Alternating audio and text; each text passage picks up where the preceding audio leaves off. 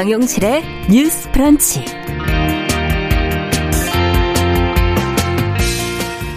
안녕하십니까 정용실입니다. 아, 다음 달 전당대회를 앞둔 국민의힘 당권 주자들 간의 경쟁이 치열한 모습입니다. 아, 최근에 이준석 전 최고위원이 당권 주자 여론조사에서 지지율 1위를 기록을 했습니다. 아, 이전 최고위원이 최근 급부상하는 이유 중에 하나이자 또 우려되는 점으로 젠더 이슈 관련 행보가 꼽히고 있는데요. 관련해서 어떤 목소리가 나오고 있는지 어, 살펴보도록 하겠습니다. 네, 자녀 혹은 조카, 뭐 손주 사진을 귀엽고 사랑스러워서 무심코 SNS에 올리는 분들이 많은데요. 아이들이 자라서 이 사생활 침해로 인한 피해를 호소하고 또 사진을 지워달라고 요구하는 일이 많아지고 있다고 하죠. 자, 아이에 대한 사랑을 많은 사람과 나누고 싶은 마음, 또 아이를 존중하는 마음, 이 두 가지를 좀 절충할 방법은 없을까요? 자, 오늘 한 편의 시와 함께 고민해 보도록 하겠습니다. 그리고 잊지 말아야 할 환경 이슈도 저희가 준비해 놓고 있습니다. 5월 25일 화요일 정용실의 뉴스 브런치 문을 열겠습니다.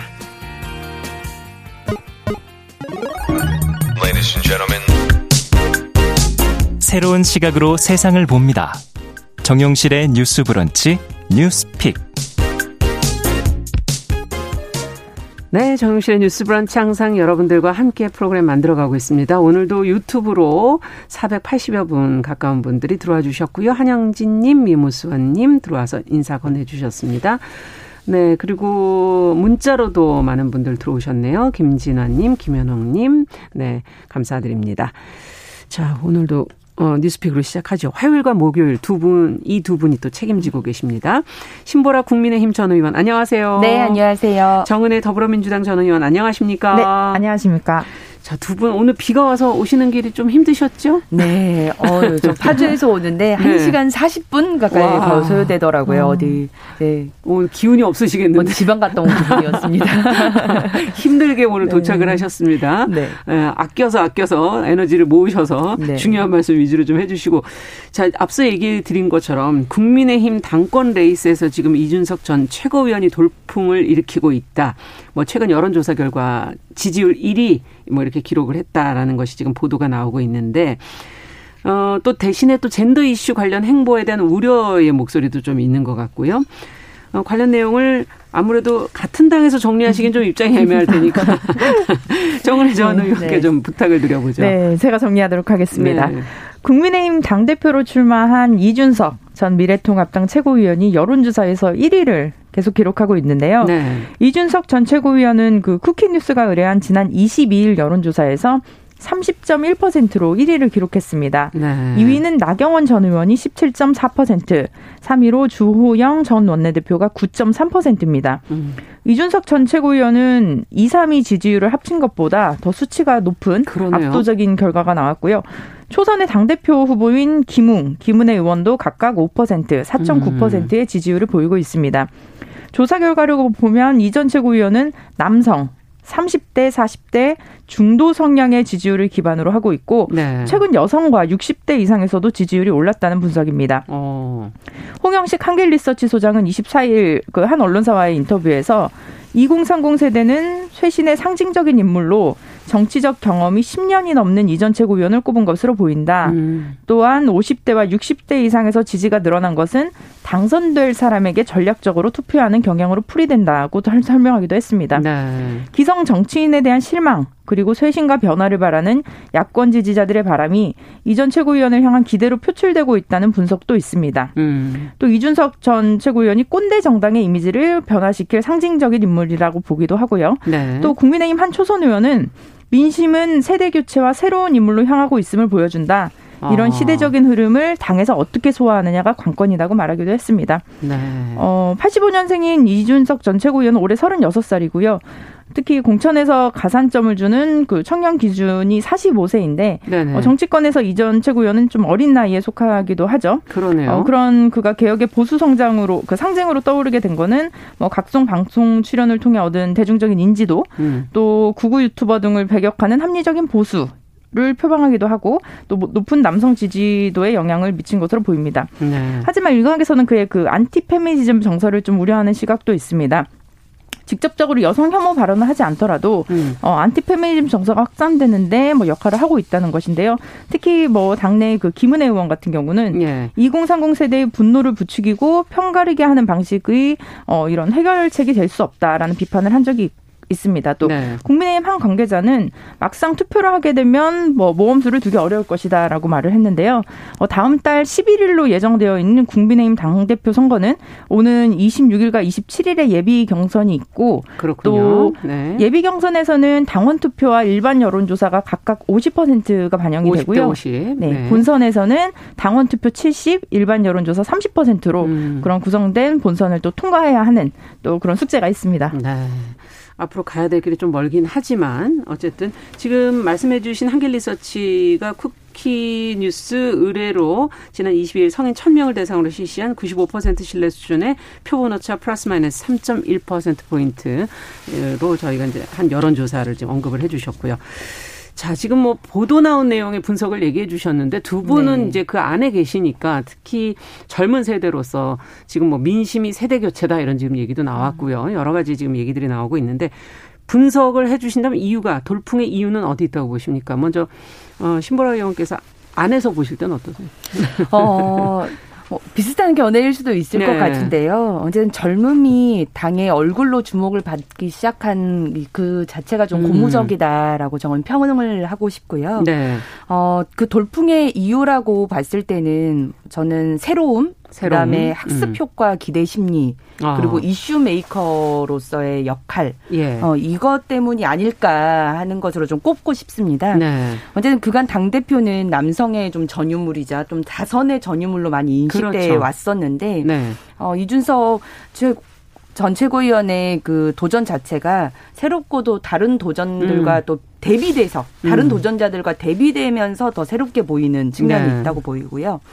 네, 학습 효과 이제 그 기대 심리는 어 특히 이제 서울시장 선거를 통해서 2030에 어필하는 그 정당의 효과를 저는 확인을 아, 했다. 그 학습 효과. 예. 네. 그래서 기존 국민의힘 전통적인 음. 지지층뿐만 아니라 그간 동, 등을 돌려왔던 세대들의 관심을 얻으니까 선거 승리로 연결되었다는 이 학습 효과가 네. 어, 지금 우리 당의 지지층 여론조사 상승세에도 영향을 미치고 있는 것 같습니다. 어. 그래서 이제 대선을 목전에 두고 있기 때문에 예. 2040 중도층의 관심과 지지를 얻을 수 있는 사람의 등장이 아. 대선 승리로도 연결될 수 있지 않을까 하는 기대 심리인 음. 거죠.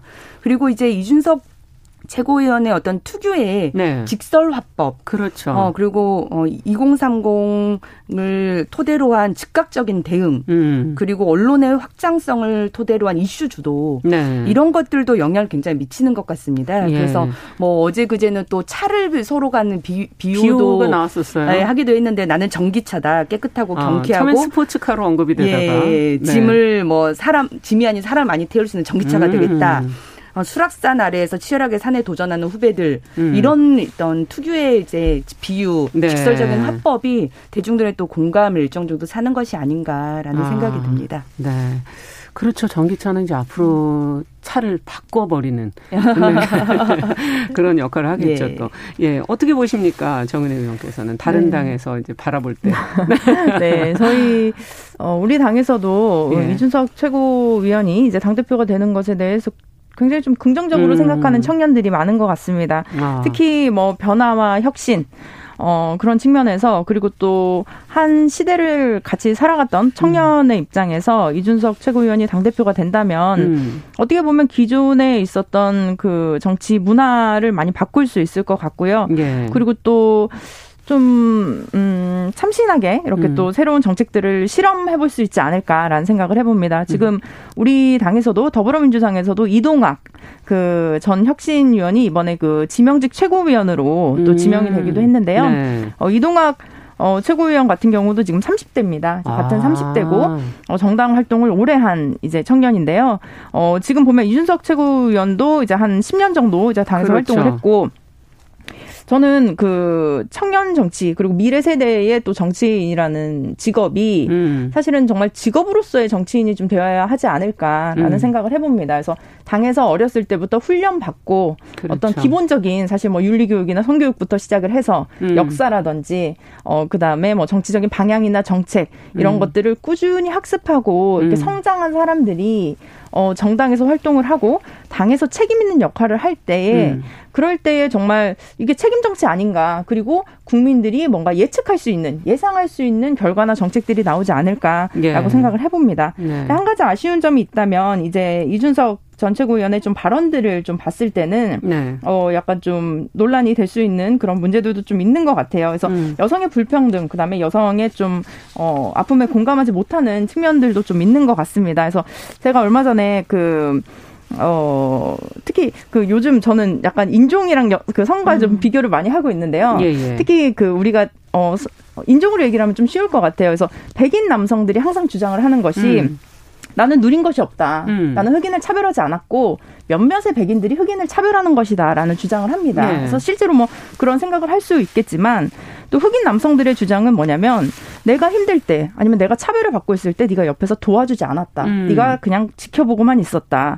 그리고 당신이 그러니까 백인 남성이 평소에 걱정하는 것, 불안해하는 것 그렇게 생각하지 않고 있는 것들이 있지 음. 않습니까? 그거를 나는 당하고 있다. 음. 그렇다면 그것도 한편으로 보면 또 차별이 아닐까라는 얘기를 하기도 하더라고요. 예. 그래서 그런 측면에서 봤을 때에 어 그런 뭐 성이라든지 아니면 뭐 세대라든지 이런 것들을 이준석 전체구의원이 좀 갈등 관계로 만드는 것이 아니라 음. 저는 좀 화합 관계로 만들어야 할 것 같습니다. 그래서 네. 사실 여성 남성이 중요한 것이 아니라 저는 청년 미래 세대들 음. 이런 분들에게 좀 집중을 하시고 어, 좀 그러는 게 좋지 않을까. 특히 과거에 우리가 좀 트럼프랑 많이 좀 비교도 되긴 하더라고요. 예. 트럼프가 이제 본인은 뭐 인종차별주의자가 아니라고 하면서 뭐 그뭐 그 뭐 멕시코에 벽을 했죠. 짓겠다고 하고 예. 네, 그런 전략들이 좀 먹혔는데 어, 지금은 정말 뭐 49대 51, 51대 49의 대선은 사실 그렇게 결과가 나올 수도 있겠지만 음. 진정으로 대한민국을 생각하고 미래를 생각하는 사람이라면 음. 정말 국민들을 이 어려운 시기에 하나로 모을 수 있는 그런 리더십이 음. 더 필요하지 않을까라고 생각을 합니다. 그리고 어, 이 여론조사가 좀 저는 계속 이어졌으면 좋겠고요. 음. 이준석 전 최고위원이 어, 당당하게 당 대표에 당선이 되고 그리고 또 청년을 좀 인선하는 데 있어서 주요 당직으로 또 중요한 역할을 아. 할수 있는 정책 결정의 자리로 좀 같이 이끌어서 혼자 성장하는 것이 아니라 함께 성장하는 네. 그런 네, 국민의힘의 그 구조를 만들면 좋겠다는 생각을 해봅니다. 네. 변화의 바람이 또 민주당까지 같이 또 음. 이어질 수도 있다 하는 그런 기대도 그 안에 네. 있는 것 같기도 하고요. 예전부터 정치를 어릴 때부터 제대로 배워서 쭉 올라가서 제대로 된 정치인이 됐으면 하는 그런 바람들은 늘 갖고 있었는데 음. 이제 그런 것들이 좀 현실 안에서 이루어졌으면 좋겠다는 바람도 안에 들어 있는 것 같아요. 근데 지금 우려해 주셨던 그런 발언들 네. 어, 신보라 의원께서는 어떻게 보시는지? 네, 저는 이제 정치인이 특정 세대의 어떤 지지를 음. 받는 걸 부정적으로 보진 않습니다. 왜냐하면 네. 많은 정치인들이 실은 도대체 나를 위해서 해주는 게 뭐가 있느냐라고 생각하시는 네. 그런 많은 정치인들도 있지 않습니까? 네. 근데 이제 다만 제가 조금 우려되는 건 그게 이제 과도해지고 음. 또 특정 지지 세력만을 중심으로 갈라치기를 하다 보면 아. 그것이 어 실은 이제 청년 문제, 젠더 음. 문제에 있어서는 어, 이준석 최고, 전 최고위원의 그런 발언이나 행동이 그게 당의 전체적인 청년 2030을 바라보는 시각인 것처럼 음. 호도되는 부분들도 좀 있는 것 같아요. 그래서 예. 실제 당 내에서도 최근 이제 젠더 관련 여러 여러 그 발언이나 행동이 음. 물론 이제 2030의 주목을 이끄는 점에서 긍정적일 수 있지만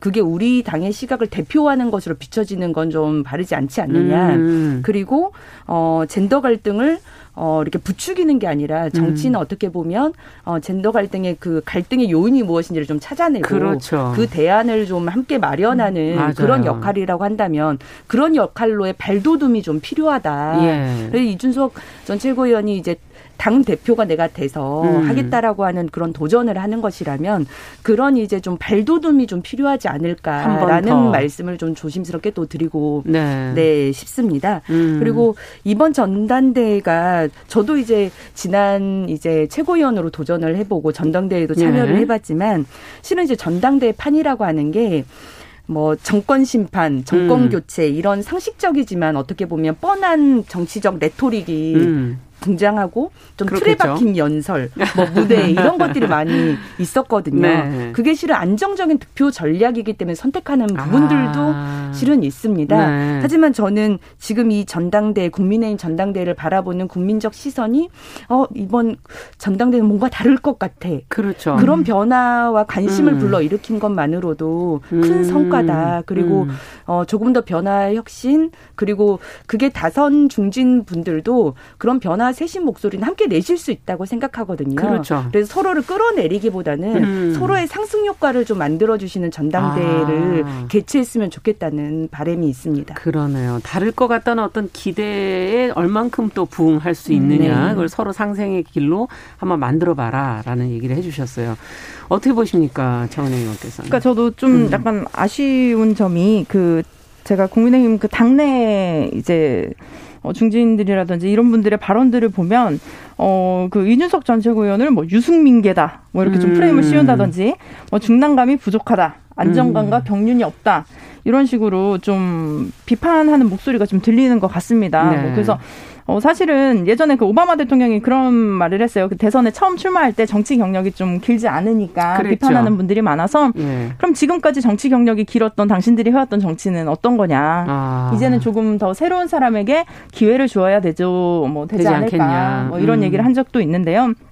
사실은 지금 우리 국민들이 많이 실망하고 있는 기성 정치인들의 그런 모습. 우리가 음. 정말 말씀하신 대로 틀에 박힌 전당대회 뭐 정말 연설이라든지 그런 것들 음. 이제 어, 조금 더 변화되어야 되지 않을까. 그래서 과거의 그런 모습보다는 이제 정말 세상이 요즘은 그런 어, 생각이 들어요. 그러니까 10년이 10년이 아니다. 맞아요. 과거에 정말 몇십 년이 10년이 되고 사실은 속도가 10년, 그만큼 빠르다는 네, 거죠. 10년, 20년이 그냥 한 세대 같은 음, 느낌이 듭니다. 맞습니다. 저 같아도 어, 지금 30대지만 20대 초반의 친구들을 봤을 때 굉장히 좀 많은 차이를 느끼기도 음. 하거든요. 그렇기 때문에 어, 이 정말 빠르게 변하는 시대에 어, 빠르게 적응할 수 있는 그런 또 청년이 또 필요하지 않을까라는 그렇죠. 생각이 듭니다. 특히 그 국민의힘에 보면 좀 이번에 그 오세훈 그 서울시장이 경선에 통 통과했을 때도 그렇고 음. 좀 전통적인 지지자들 보면 좀 전략적으로 선택하는 경우도 계신 것 같아요. 그래서 음. 아마도 이번에 어, 이런 좀 청년에 대한 돌풍이라든지 이런 음. 새로운 것들에 대한 갈망, 열망 이런 것들을 특히 청년 세대뿐만 아니라 사실은 청년 세대라고 한다면 아. 청년의 부모 세대도 포함이 되는 거거든요. 음, 그리고 그렇죠. 전 세대를 아우를 수 있기 때문에 저는 사실 뭐 청년 정치라는 말보다 좀 미래 정치, 미래 그렇죠. 세대를 위한 정치라고 네. 생각을 하는데 어, 그런 측면에서 봤을 때는 어, 충분히 저는 가능성이 이번에 있다. 가능성이 있고 그 사실은 그렇게 해야 되지 않을까 음. 생각을 해봅니다. 네, 지금 뭐 어, 미무수아님께서도 신 지금 그 젊은 정치인들 신선하고 담백하고 에너지가 넘치는 그런 정치를 기대한다 음. 이런 의견도 네. 보내주셨습니다. 자, 이제 두 번째 뉴스로 좀 가보도록 하죠. 이 수도권 서부 권역의 광역 급행철도 GTX-D 노선 지금 서울까지 연결을 하라 하는 경기도민들의 요구가 지금 이어지다 이어지고 있는데 무엇이 문제이고 지금 현재 상황은 어디까지 온 것인지 어, 신보라 전 의원께서 네. 좀 정리해 주시면 같이 고민해 보죠. 네. 제4차 대도시권 광역교통 시행계획 확정을 앞두고 그 GTX 를 둘러싼 논란이 가중되고 있습니다. 네. 보다 정확하게는 일명 김부선으로 지칭되는 서부권 광역 급행 철도 음. 노선과 관련된 논란이고요. 네. 정부는 경기 김포 장기를 출발해서 부천 종합운동장역과 연결되는 노선을 제시한 반면에 음. 김포에서는 서울과 직결이 가능한 GTX D 노선의 연장을 요구 중입니다. 네. 서울과의 직결이 가능한 노선 요구에 김포 주민들은 사활을 건 모습인데요. 어. 서울행 김포선의 교통 지역 문제가 너무나 심각하다는 목소리입니다. 음. 어, 23일 인천 영종 청라 시민들로 구성된 GTX-D 인천 시민 추진단은 노선 변경을 요구하는 거리 행진에 나섰고요. 예. 김포와 인천 검단 주민들도 어, 지난 15일 밤 GTX D 노선 서울 직결 확정을 요구하는 세 번째 음. 촛불 집회를 개최했습니다. 네. 비가 내리는 가운데에서도 주최 측 추산 1만여 명이 모일 정도로 분위기가 뜨거웠는데요. 음. 어, 이런 시민단체들과 함께 28일에는 청와대 앞에서 기자회견도 열고 삭발식도 네. 할 계획이라고 합니다. 그렇군요. 네. 지자체도 좀 빠르게 움직이고 있는데요.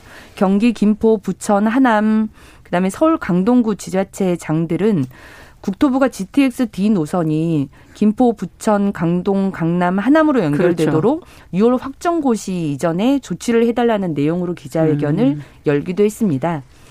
그래서 정부는 어 이것과 관련해서 논란이 일자 GTX D 노선을 GTX B 노선과 어, 선로를 공유해서 여의도역 또는 용산역까지 연결하는 방안을 검토 중이라고 밝혔다고 합니다. 네네. 자, 지금 오늘 신보라 전 의원께서 나오시는데 그렇게 오래 걸렸는데 출퇴근의 고충은 아무래도 예. 좀 얘기를 해 주셔야 될 것 같고 어떻게 보세요? 이런 문제를. 신보라 의원께서는. 아, 잠깐만. 네. 우선 저도 파주 그 운정 신도시에 살고 네. 있어가지고 오늘도 뭐 1 시간 40분 이상 걸렸지만 네. 이제 서북에서는 유일한 이제 그 도로망 음. 서울로 연결되는 도로망 강변북로고요. 예. 그다음에 한강 이남에서 서울 권역으로 진입하는 유일한 도로는 어 그 올림픽대로죠. 네. 그래서 거의 뭐 비슷합니다. 평소에는 네. 뭐 평소에 안 밀리는 시간대는 3, 40분이면 도착할 그렇죠. 한 30km 남짓한 음. 거리인데 출퇴근 시간에는 뭐 거의 서 있으니까. 예, 뭐 음. 오늘도 뭐 1시간 40분, 1시간 음. 반, 2시간 사이를 걸리기 때문에 이제 굉장히 큰 문제일 음. 수밖에 없다. 그러는데 제가 이제 살펴보니까 이제 김포 음. 이쪽 같은 경우에는 신도시가 건설 신도시 건설이 네. 꽤 이제 이루어졌고 어, 이루어졌는데 그 건설로 김포 경전철의 교통 대책도 음. 실은 함께 마련이 됐습니다. 음. 그런데 이 이 경정철이 우선 본질적인 문제예요. 네. 왜냐하면 2량짜리 그러니까 두 네. 개로만 네. 두 개량으로만 건설이 됐는데 이것이 그때 당시에 이제 신도시의 교통 대책으로서 아. 수요 예측과 경제성 분석에 실패한 모델이다. 음. 어 그래서 실은 그 도로가 아닌 교 그 전철로 연결되는 유일한 노선인데 두 량짜리밖에로 건설을 안 됐다고 네. 하는 것 자체가 굉장히 문제고 그래서 이게 가장 악명 높은 지옥철로 또 유명하거든요. 아, 꽉꽉 채워서 네, 네. 출퇴근 시간대 혼잡률이 285%. 네, 그래서 실은 뭐 네. 출퇴근 시간 승강장까지도 뭐 러시아를 이룰 정도라고 하니까요. 예. 당시 이게 2011년에 건설될 때는 어, 세량으로 건설이 된다, 뭐 이미 합의가 예. 됐다 그런 의회 회의록도 존재를 하는데 결국 에타 조사를 음. 통과하기 위해서 비용을 줄이는 방식으로 아. 맞춘 것이라고 어, 들립니다. 예. 네, 현재로서는 그 증량을 하기도 좀 어렵고 현실상 건설이 이미 두 명짜리로 승강장 네. 설계까지 다 되어 있기 때문에 근데 이제 증편을 하고 싶어도 열차 수가 적어서 증편도 어려워서 와. 열차를 새로 이제 추가로 만들어야 되는데 그것마저도 3년이 걸린다고 하니까요. 와. 이 문제가 굉장히 좀 심각하다. 네.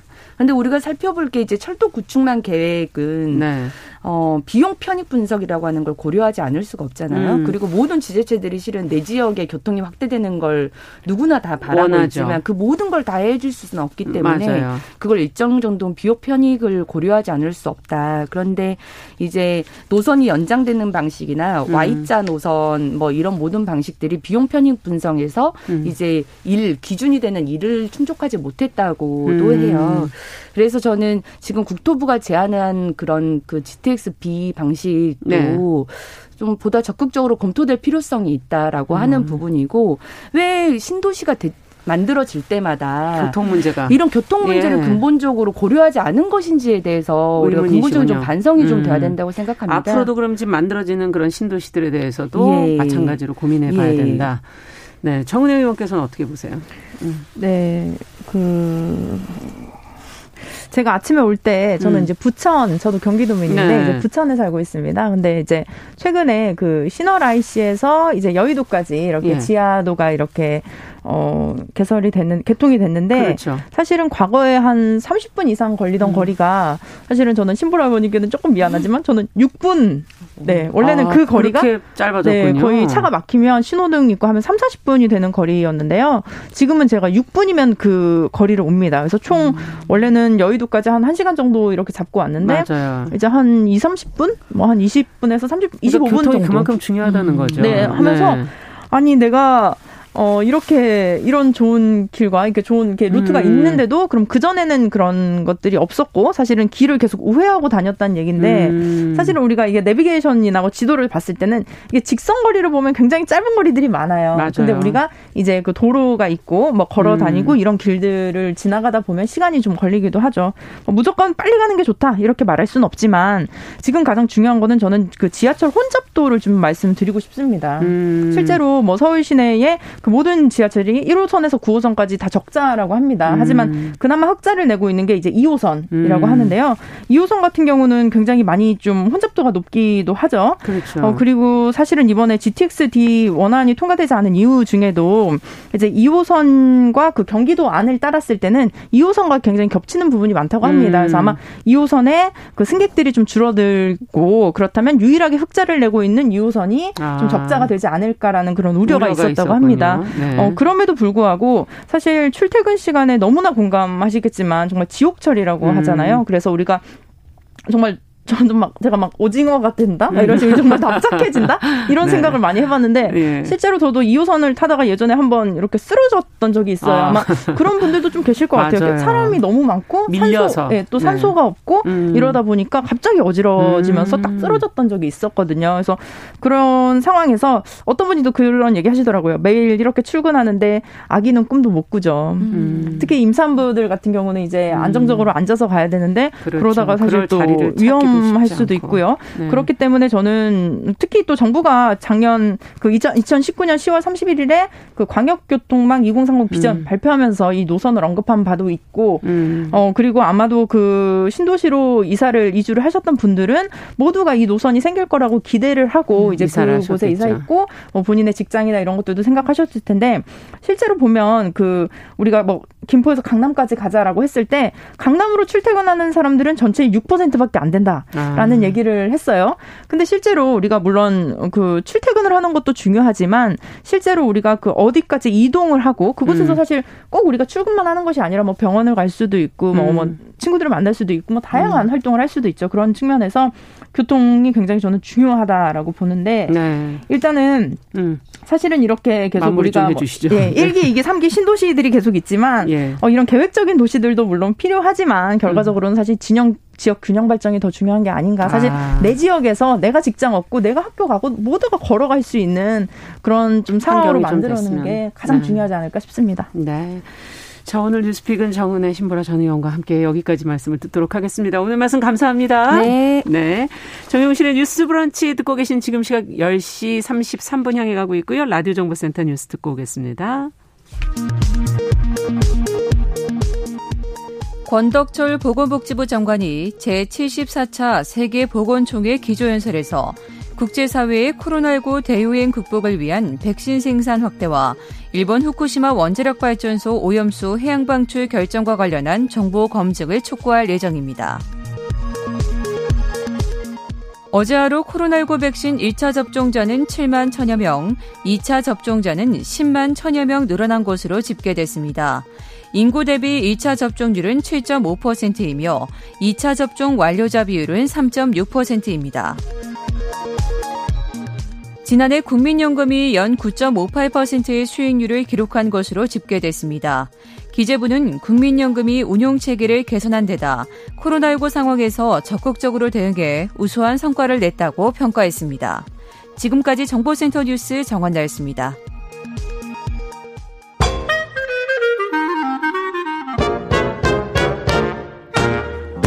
더 나은 내일을 그립니다. 정용실의 뉴스 브런치. 네, 정영실의 뉴스 브런치 듣고 계신 지금 시각 10시 34분이고요. 시인의 시선으로 이번에는 뉴스와 세상을 좀 바라보도록 하겠습니다. 시시한가. 방수진 시인 잘해 주셨어요. 어서 오세요. 네, 한 주간 저 많이 보고 싶으셨죠? 그럼요. 아니, 어떻게 하루 빠지니까 이렇게 기네요? 아, 그렇죠. 저도 기다리느라 아주 진땀 뺐습니다. 오늘은 어떤 뉴스 저희가 들어볼까요? 네, 오늘은 좀 이렇게 요즘 카카오톡이나 음. 뭐 인스타그램이나 뭐 이런 네. 다양한 SNS 통해서 자신의 어떤 일상을 공유하는 세대, 시대가 됐잖아요. 네. 요게 굉장히 또 예민한 어떤 이슈가 하나 있다고 해서 제가 오. 어. 찾아봤는데요. 네. 그 무심코 올린 아이들의 사진이 음. 문제가 되기 시작했다는 겁니다. 음. 음, 사실 사진을 도용해서 나쁘게 하면 범죄에 아, 이용하는 아, 사람들도 있고 더 중요한 거는 이제 그 아이들이 커가면서 음. 엄마 왜 나 예전에 이런 사진을 올렸어 하면서 어머니한테 이제 자신을 좀 지워달라 거기서 아 부모한테 권리를 얘기하는 거죠 예, 내 예. 사생활 침해다 어. 이러면서 아예 디지털 삭제 전문 업체에 요청을 할 정도로 굉장히 그들의 스트레스가 아, 크다라는 아, 그런 뉴스를 제가 봤는데요. 네.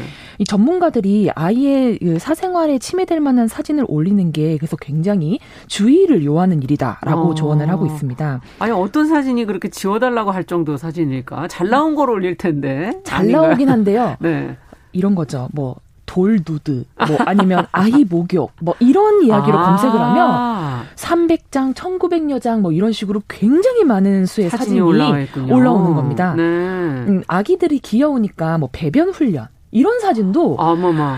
만건 이상이나 올라와 있으니까 그렇군요. 아이들이 이제 자라서 이걸 봤을 때 어, 정말 가볍게 그냥 이걸 보기만 할 수가 있을까. 아. 그래서 좀 아이들의 인권과 권리에 관한 어, 조선일보의 어떤 보도를 예. 제가 좀 준비를 해봤습니다. 네, 아, 상상도 못한 것들이 다 올라오는군요. 사진 속에 아이 입장이셨던 적이 혹시 있으신가요? 아, 사실 뭐 저는 아직 육아를 하는 입장도 아니고 예. 예, 제가 어, 조카가 있는 것도 아니라서 음. 제가 사진을 직접 올리지는 못했는데 음. 제 주변 친구들이나 후배들이 자식 의 어떤 일상 이야기를 음. SNS를 통해서 공유를 하는 친구들이 몇몇 있어요. 요즘에 많죠. 근데 그 친구들은 심지어 뭐 그런 걸 많이 하면서 이제 인플루언서 이제 굉장히 아. 영향력 있는 친구가 됐는데 네. 아이의 인권이나 혹시 발생할 상처를 좀 대비해서 음. 그들도 사진을 찍을 때도 좀 굉장히 조심스럽게 찍는다고 하더라고요. 아. 그냥 막 찍고 예쁜 모습만 찍는 게 아니라 아이가 혹시나 나중에 이걸로 힘들어할까봐 아. 정면 사진을 좀 피한다든지 아, 측면이라든지 굉장히 멀리서 구도를 잡아서 찍는다든지. 그러니까 음. 멀리서 보면 정확하게 자신인지를 좀 알기는 어렵게 애매하게. 예. 근데 그런 요령을 쓰는 것도 혹시나 내 아이의 미래에 이런 상처가 되지 않을까. 이제 화려함 뒤에 그런 고충도 굉장히 아. 많다는 얘기를 들은 바 있습니다. 네. 뭐 모두의 관심을 끌 수 있다. 아이랑 뭐 동물이랑 이런 것들은 항상 관심을 끄는 소재다. 아, 그럼요. 뭐 언론에서도 그렇게 저희가 맞습니다. 얘기하는데 네. 어, 그 중에 하나이지만 이거는 또 자라서 성장해서 볼 수 있으니까. 맞습니다. 네. SNS에 근데 뭐 꼭 아이만이 아니라도 다른 사람 사진도 그냥 많이 막 올리시는 분들이 많으시잖아요. 어, 그럼요. 그래서 근데 나는 좀 안 올렸으면 좋겠는데 하는 생각을 할 때도 있고. 그쵸. 서로. 맞습니다. 네. 뭐 태그 기능 이런 거 있으니까 음. 나는 굳이 저 옆에서 찍었어도 굳이 나를 이렇게 인지 안 했으면 좋겠는데 태그에 걸려서 걸려. 그냥 자, 기 사진이 전 그게 다 네. 노출되고 좀 다, 당황스러운 지점이 있죠. 많죠, 예. 사실. 네. 아이 입장에서도 본다면 그럴 수도 있겠네요. 어, 그럼요. 네. 아이들, 어, 내가 이, 이때 엄마 내가 이거 올려도 된다고 했어? 이렇게 물어보면 또 네. 부모님 입장에서는 음. 당황스러울 수 있는데 혹시 그 아나운서님께서는 음. 어린이라는 말의 뜻을 좀 아시나요? 어린이. 네. 우리가 흔히 되게 많이 쓰는 말인데. 맞아요. 예. 제가 좀 이 아이에 집중을 음. 하다 보니까 이 어린이라는 단어에 좀 이렇게 관심이 가더라고요. 아. 찾아보니까 5월에 이제 어린이날도 있고 예. 해서 찾아보니 사실 그 어린이날의 창시자 소파 방정환 선생님께서 선생님. 1920년도에 어떤 이제 어린이 노래라고 하는 작품을 번역하면서 이 음. 어린이라는 용어를 처음 사용하셨다고 아, 합니다. 번역하시면서. 네. 그러면서 어린이라는 용어를 사실은 늙은이, 음. 젊은이라고 하는 용어와 대등하게 쓰기 위해서 처음에 만든 거죠. 아, 그런 말은 있었고 이제 어린이란 말은 없었을 때 없었을 때 어린 애들을 어떻게 표현할 거냐 그러니까 할때 늙은이하고 어린이. 젊은이하고 굉장히 대등한 위치에서 아. 그러니까 꼭 어린이라고 해서 우리가 뭐 이렇게 모른다 이런 게 아니라 어른이와 늙은이와 젊은이가 다르지 않다 아. 하나의 독립적인 인격체다라는 음. 뜻에서 이 말을 시작한 거죠. 그래서 사실 이런 이슈가 나왔을 때도 제일 먼저 드는 생각이 네. 아이가 부모의 소유물은 아니고 그렇죠. 사실 요즘 그런 얘기를 또 많이 하시고요. 예, 예. 아이한테 아이가 뭘 모른다고 해서 생각과 취향과 의지까지 없다고 생각하는 건 아. 우리의 굉장히 폭력적 시선이 아닐까. 그렇죠. 아이가 생각이 없는 건 아닐 텐데. 아이고 어릴 때부터 보면 눈치가 얼마나 빠른데요. 그렇죠. 다 알아요. 맞습니다. 좋고 싫어 확실하고 네. 그 친구들도 분명히 있을 텐데 음. 과연 우리가 좀 너무 거기에 심취를 해서 음. 아이의 그런 부분을 좀 모르고 지나치는 부분이 아닐까. 무시했던 건 아닐까. 그렇습니다. 네. 그런 생각이 좀 들었습니다. 그러네 요. SNS가 사실 없었던 저희 시절을 생각해 보면 그때도 사진은 있어가지고 저희가 부모님들이 아이들 사진 많이 찍었는데 네네네. 그렇지만 뭐 그걸 공개할 방법은 없었죠. 뭐 그 당시엔 사진첩에 그냥 이렇게 보관하고 있는 것 정도고. 네, 근데 맞습니다. 요즘에는 이제 그거를 자료로서 사진첩이라기보다는 음. 어, SNS에다 보관하시는 경우도 많고. 그렇습니다. 네. 제가 잘할 때만 해도 음. 사실 SNS라는 게 없었고 음. 사진과 동영상 말씀하셨던 것밖에 안 돼서 소장용이었었는데 그쵸, 그쵸. 저는 이제 좀 굉장히 운이 좋게 아버지께서 정말 처음으로 한국에 이제 캠코더라는 게 들어왔을 때 아유, 저희의 모습을 빠르셨네요. 모두 동영상을 찍어 놓으셨어요. 아, 다 있어요? 그러면? 집에 다 있습니다. 있는데 그 당시에는 이제 그걸 찍어서 비디오 테이프에 녹화해서 비디오 테이프 플레이어로 이제 어, 봤어야 그렇죠. 되는데 요즘엔 그게 다 사라졌잖아요. 네. 그래서 아버지께서 그걸 아예 MP3, MP4 파일로 변환까지 해주셨더라고요. 이야. 그래서 우스갯소리로 보관하고 있다가 음. 혼수로 너 이거 줄 거다. 그러니까 이걸 아. 다 너네가 가정이 생기면 네. 그 아이들한테 굉장한 선물이 될 것이다. 아. 너무 근데 그 뭐 예쁘지도 않았어 가지고 자랄 때 그 모습을 또 남편도 봐야 되나? 아, 그럼요, 그럼요. 그래서 사실 그런 부분도 굉장히 위험한 지점이 있는데 아마 우스갯소리로 네. 아버지께서 그렇게 말씀하셨던 것 같습니다. 음. 근데 아마 정말 자식이나 손주 손주 더 예쁘다 그러시잖아요. 네 맞습니다. 예. 그 소중한 그 존재들이기 때문에 음. 뭔가를 어, 드러내고 싶고 근데 음. 소중한 것일수록 또 어떻게 보면 어떻게 다뤄야 될까? 더 조심해야 되는 건가? 뭐 여러 가지 생각이 드네요. 네. 저는 이번 이 사건 다루면서 음. 그런 생각을 해봤어요. 음. 우리가 어느 순간 이 스마트폰이나 이런 그 전자기기를 통한 저장 매체가 굉장히 활발해지면서 네. 감상은 사라지고 강박만 늘어난 거 아닌가 음. 이런 생각을 했어요. 강박. 감상을 해야 되는데 네. 무조건 저장 강박이 생기는 거. 무조건 아, 찍어놓고 나중에 보자. 아. 그래서 현실에 지금 더 눈으로 담고 마음으로 즐기는 그렇죠. 거를 뒷전으로 치고 무조건 찍어놓고 저장해놓고 나중에 음. 보겠지. 실질적으로 꽃놀이 가도요. 꽃을 정말 눈으로 이렇게 감상하시는 분 거의 없습니다. 아. 전부 다 핸드폰, 그 내가 핸드폰이 구경하러 온 건지 내가 구경하러 온 건지 알 수가 없을 정도로. 네. 예전에는 저희 막 그런 우스갯소 마음속에 저장 뭐 이런 얘기도 많이 했었는데 요즘에는 마음속에 저장을 할 그런 얘기가 싹 사라지지 그렇죠. 않았습니까? 맞아요. 네. 그 정도로 정말 어. 저장 강박에 우리가 시달리는 거 아닌가? 그게 저장 강박이군요. 네. 생각을 해봤습니다. 자, 그럼 우리가 어떻게 해야 될지 이제 시를 통해서 저희가 좀 느껴봐야 될 텐데 어떤 시를 골라 올라오셨는지. 네, 오늘. 그래서 저희가 오늘 계속 이야기했던 음. 것처럼 박성호 시인이 쓴 청소년 시집 난 빨강이라는 것에 수록된 음. 아직은 연두라는 어, 작품을 준비했는데요. 네.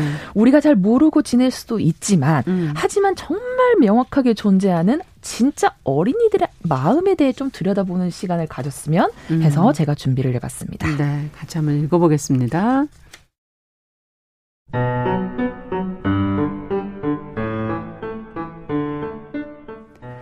아직은 연두, 박성우.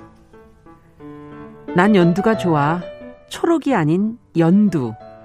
우물물에 설렁설렁 씻어 아삭 씹는 풋풋한 오이 냄새가 나는 것 같기도 하고, 옷깃에 쓱쓱 닦아 아사삭 깨물어 먹는 시큼한 풋사과 냄새가 나는 것 같기도 한 연두. 풋자두와 풋살구의 시큼시큼 풋풋한 연두. 난 연두가 좋아. 아직은 풋내가 나는 연두. 연초록 그늘을 쫙쫙 펴는 버드나무의 연두. 기지개를 쭉쭉 켜는 느티나무의 연두. 난 연두가 좋아. 초록이 아닌 연두. 누가 뭐래도 푸릇푸릇 초록으로 가는 연두. 빈집 감나무의 떫은 연두. 강변 미루나무의 시시껄렁한 연두. 난 연두가 좋아. 늘 내 곁에 두고 싶은 연두. 연두색 형광펜, 연두색 가방, 연두색 팬티, 연두색 티셔츠, 연두색 커튼, 연두색 베갯잎. 난 연두가 좋아. 연두색 타올로 박박 밀면 내 막막한 꿈도 연두빛이 될 것 같은 연두. 시시콜콜 마냥 즐거워하는 철부지 같은 연두. 몸 안에 날개가 들어있다는 것도 까마득 모른 채 배춧잎을 신나게 갉아먹는 연두 애벌레 같은 연두. 아직 많은 것이 지나간 어른이 아니어서 좋은 연두. 난 연두가 좋아. 아직은 초록이 아닌 연두.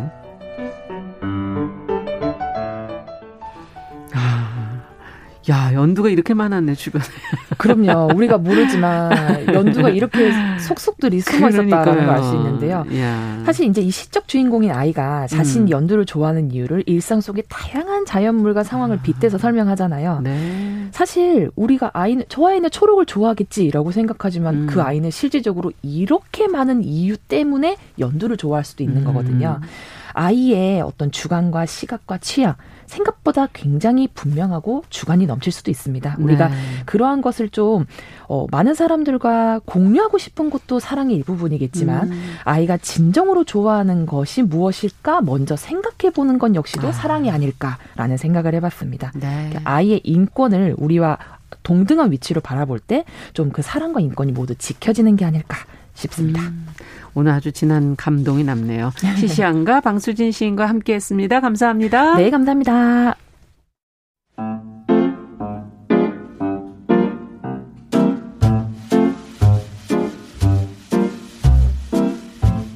정용실의 뉴스 브런치는 여러분과 함께합니다. 샵 9730은 짧은 문자 50원, 긴 문자 100원으로 모바일 콩과 유튜브는 무료로 참여하실 수 있습니다.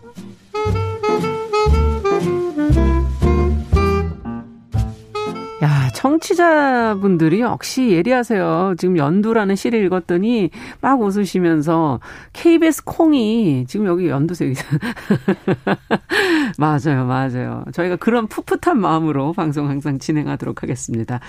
자, 이번에는 환경하자입니다. 기후변화의 어떤 심각성을 좀 되새겨보는 그런 시간인데요. 오늘도 서울환경운동연합의 이우리 팀장 자리해주셨어요. 어서 오세요. 네, 안녕하세요. 어, 오늘은 가습기 살균제에 대한 얘기를 가져오셨다 그러는데, 어, 어떤 얘기인가요? 어, 음. 네. 저희 그 국민들이 전체가 또 아파하고 분노했던 사회적 참사였죠. 네. 2016년에 검찰 수사가 시작되면서 반짝 사회적 조명을 받으면서 여러 후속 과정들이 나왔으나 음. 아직 해결되지 않은 참사입니다. 맞아요. 마무리되었다고 생각하시는 분들이 많으신 것 같아가지고 음. 이 문제점을 한 번 더 되짚어 보고자 나왔습니다. 네. 그러면 그 시작부터 한번 다시 살펴볼까요? 어, 가습기 살균제 참사는 최근 한두 해 사이에 발생한 참사가 참사가 아니거든요. 음. 1994년 4년, 4년 부터 판매를 시작을 했던 제품이었고 2011년까지 무려 18년 동안 판매를 네. 했었습니다. 먼저 가습기 살균제 참사는 사용하면 안 되는 화학 물질을 사용했다는 것이 가장 큰 문제였고요. 음. 또 가습기 살균제를 만든 기업들이 독성 문제를 알고 있음에도 과장 광고를 하면서 판매를 계속했다는 것이 또 문제였습니다. 이게 참 알고 있음에도 네. 네. 이런 것들이 이제 속속 밝혀지는 과정이고요. 2006년에 병원에서 어린이들이 원인 미상으로 폐렴 에 걸려 사망하는 사례가 계속 늘어났었고요. 네. 이후에 2011년에 같은 증세로 임산부들이 중환자실에 입원하는 사례가 늘어났습니다. 음. 이것을 이상하게 여기는 의사들이랑 병원 병원과 그리고 또 그 입원한 산모들의 그 가족들이 질병관리본부에 역학조사를 아. 의뢰를 했어요. 예. 네, 얼마 있지 않아서 보건복지부 역학조사 결과 발표로 가습기 살균제가 위험 위험 요인으로 이 폐렴의 이제 위험 요인으로 추정된다는 발표를 했었죠. 예. 그러면서 2011년에 사건 이 수면 위로 20여 년 만에 떠올랐습니다. 그러니까 그때 해결이 좀 될 수 있었던 거 아니었을까 이런 생각이 들긴 하는데. 네, 2011년에 이런 역학조사가 실시되고 나서 반짝 조명을 받았습니다. 음. 근데 2011년에 8월에 이런 발표가 있음 이후에도 가습기 살균제가 여전히 판매가 되었었거든요. 아. 왜 그러냐면 역학조사를 하면서 이제 추정된다 정도로만 발표가 되었던 것이고 네. 완전한 결과 발표는 아니었던 거죠. 그러면서 이제 8월에 이후로는 계속 판매가 되다가 그 해 11월에 판매가 중지가 되었습니다. 네. 이것이 확실하다라고 이제 인과관계가 밝혀져서 중지가 되었고, 근데 그 이후에 2012년부터 15년까지 사실상 이런 것들은 피해 구제를 하고 진상 규명을 하고 이렇게 했어야 됐는데 사실상 거의 방치된 상태로 있었어요. 아, 시간을 너무 보냈네요. 네, 맞습니다. 네. 그리고 이제 2016년 1차 검사 검찰 수사로 국정조사, 국회 청문회, 일부 기업 사과, 피해 구제법까지 발의가 발의까지 이어졌었고요. 음. 2017년에 특별조사위원회가 구성이 되면서 해결 기대가 좀 컸는데 이런 특조위 기능도 약화시키고 또 지금까지는 정부가 피해 대책에 소극적이고 최근에 또 법원이 가해 기업을 무죄 판결 내리는 사례까지 있어서 이게 점차점 이렇게 끝나지 않은 참사로 계속되고 있는 와중입니다. 네. 최근에 나온 판결 내용은 이제 저희가 한번 다뤄본 적이 있었는데 네. 어쨌든 어 그 증명을 할 수 없다 해서 그 특히 화학 제품에 대한 것이 그 전에 옥시 때와 달리 다른 두 기업의 경우는 다르게 네. 판정이 돼서 무죄 선고가 나왔었잖아요. 네, 네. 예. 그 내용도 좀 더 설명해 주시죠. 이게 예. 지금 최근에는 이제 1심에서 무죄 판결이 난 것이고요. 네. 가습기 살균제 화학물질이 들어간 이런 만든 옥시와 롯데마트, 홈플러스 등은 2018년에 유죄 판결을 받았습니다. 네. 반면에 SK케미칼과 애경산업, 이마트 등은 제품이 이제 앞서 말씀드린 옥시나 롯데마트 여기에서 사용했던 화학물질과는 좀 다른 화학물질이라고 네. 판, 판명되어서 이것도 이제 유해성이 아직은 증명되지 않았다면서 2016년에 검찰이 기소를 중지 중지를 했었거든요. 예. 근데 이 이후에 2018년에 환경부가 해당 화학물질도 인체에 유해하다 라는 음. 연구 결과를 낸 뒤에야 다시 추사에 착수를 했던 것이고요. 예. 이들 기업의 전직 임원들이 재판에 넘겨졌습니다. 음. 근데 이제 최근에 1, 지난 1월이었죠. 1일에 1월에 1심 재판부에서 해당 성분이 이용자에게 폐질환을 유발했다는 인과 관계가 없다면서 무죄 판결을 내었어요. 네. 근데 이 무죄 판결을 내린 그 과정 자체가 과학자들이 이제 내놓은 이제 그 정보에 의해서 음. 이제 이 판결을 내린 것인데 과학자들은 명확하게 답하지 않거든요. 음. 이럴 수도 있다, 이런 가정들이 있다라고 이렇게 얘기를 했는데 음. 그냥 그 과정들만 보고 판결을 바로 무죄로 선고를 이제 내린 것이죠. 네. 그래서 이 판결 소식을 들은 가습기 살균제 피해자들은 내가 이, 이 제품들을 사용했고 또 지금의 이 내 몸이 이렇게 증거인데 어. 피해자는 있고, 있고 가해자는 없는 상황이라서 분노를 했었고 네. 또 최근에 항소심이 시작되어서 1심 판결이 뒤집어질지가 조금 주목되는 상황입니다. 그러려면 이제 또 과학적인 그 말씀해 주신 증명을 네. 어떻게 또 해낼 것이냐가 그렇죠. 또 남아 있는 숙제일 수도 있고요. 네, 맞습니다. 자, 근데 현재까지의 그 가습기 살균제 피해 규모 어느 정도 상황이에요? 어, 먼저 지금까지 확인된 가습기 살균제 제품으로는 네. 1994년부터 현재까지 48종의 48개 종의 가습기 살균제가 시중에 판매가 굉장히 많았군요. 네, 맞아요. 종류가 굉장히 많았고요. 이게 네. 시중에 판매가 되었는데요. 이 제품들 중 판매량이 확인된 30종의 제품만 990만 개 900, 아, 995만 개가 팔, 시중에 팔렸습니다. 거의 1000만 개 정도가 시중에 팔리는 상태였고, 네. 가장 많이 팔린 것이 옥시 제품입니다. 예. 그리고 다음으로 애경, LG, SK 제품이었고요.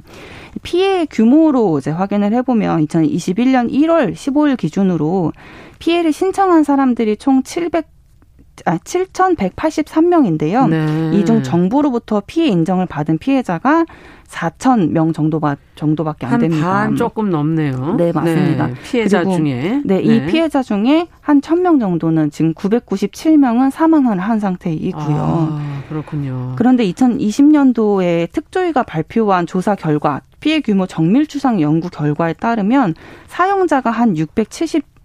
만명 정도, 620만 명 정도로 확인이 되고 있고 이 중에 건강 피해자는 67만 명, 그리고 사망 피해자는 1만 4천 명 정도로 추산이 되었습니다. 네. 그러니까 실제로 정부가 인정한 피해자보다도 더 많은 실제 피해자 피해자가 많다는 많다. 거군요. 네, 이렇게 연구를 계속 하고 있는 와중인 거죠. 거의 빙산의 일각에 불과하다. 아. 정부가 조금 더 이 피해 주사 규모를 더 면밀하게 조사를 해야 된다라고 특조위가 계속 말을 한 상황이었습니다. 네, 좀 놀라운 숫자예요. 가습기 살균제 사용자가 627만 명. 네. 네, 이렇게 굉장히 많은 많죠. 숫자가 네. 사용을 했었던 거군요. 네, 맞습니다. 네. 사망 피해자도 굉장히 많고 사실 이런 참사의 해결 과정이 일단 진상 규명을 명확히 해야 되고요. 음. 그리고 처벌도 있어야 되죠. 네. 그리고 난 다음에 이제 피해 대책을 세우고 피해자를 또 찾고 전수 조사를 하면서 또 기업들이 배상 보상을 하고 또 음. 구제를 확대하는 것이 중요하고 음. 그리고 또 중요한 게 재발 방지이거든요. 그렇죠. 그게 제일 중요하죠. 네, 맞습니다.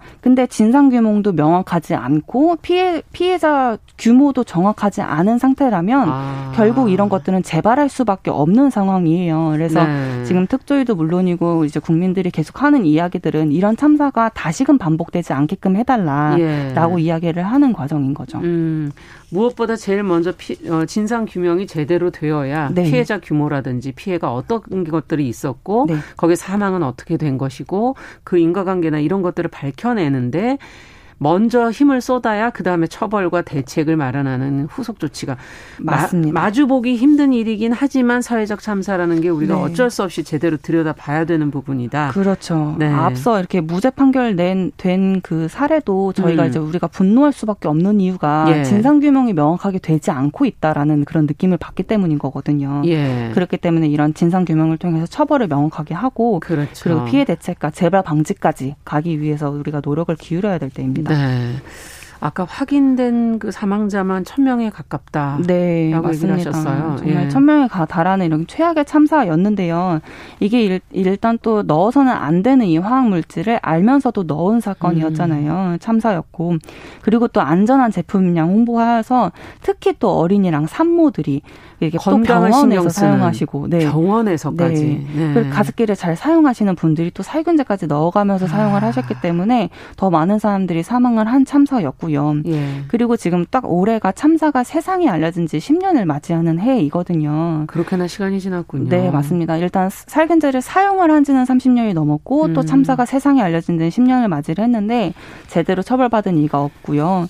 정부의 책임 규명도 또 가해 기업의 처벌도 제자리 상태인 이 참사를 우리가 다시금 관심을 기울이고 또 같이 분노하고 음. 피해자들과 연대해 나갈 때라고 생각이 됩니다. 네, 오늘 말씀은 여기까지 듣겠습니다. 앞으로도 이 문제가 어떻게 되는지 계속 좀 지켜보겠습니다. 서울환경운동연합의 이우리 팀장과 함께했습니다. 감사합니다. 네, 감사합니다. 자, 정용실의 뉴스브런치 화요일 순서도 같이 인사드리고요. 저는 내일 오전 10시 5분에 다시 뵙겠습니다. 감사합니다.